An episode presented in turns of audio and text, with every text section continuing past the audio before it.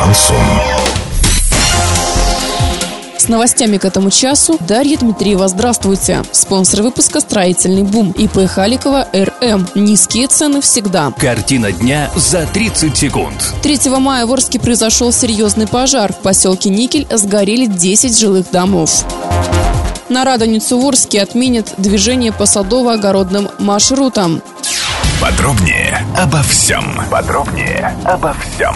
3 мая в поселке Никель произошел серьезный пожар. На улице Борисоглебской сгорели около 10 жилых домов. Огонь распространялся быстро из-за сильного ветра. К сожалению, есть пострадавшие. Один из местных жителей находится в реанимации с сильными ожогами. Предварительная причина пожара – неосторожное обращение с огнем.